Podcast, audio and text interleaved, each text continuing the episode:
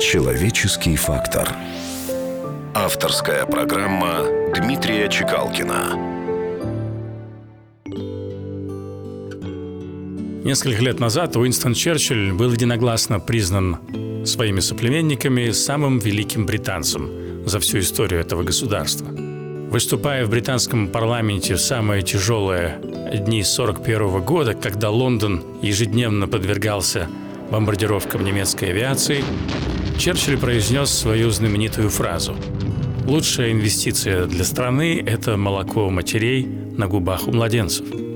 Действительно, и в самых радостных краях не знаю ничего красивей, достойней матери, счастливой, с ребенком малым на руках. Безусловно, нет ничего сильнее и бескорыстней материнской любви. Поэтому так уж устроено у людей, хотите вы этого, не хотите ли, но только родители любят детей больше, чем дети своих родителей.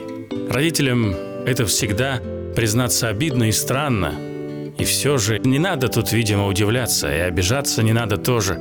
Любовь ведь не лавр под кудрявой кущей, и чувствует в жизни острее тот, кто жертвует, действует, отдает, короче, дающий, а не берущий. Любя безгранично своих детей, родители любят не только их – но плюс еще то, что в них было вложено, нежность, заботы, труды свои, с невзгодами выигранные бои. Всего и назвать даже невозможно. И все же не стоит детей корить, ведь им же не век щебетать на ветках.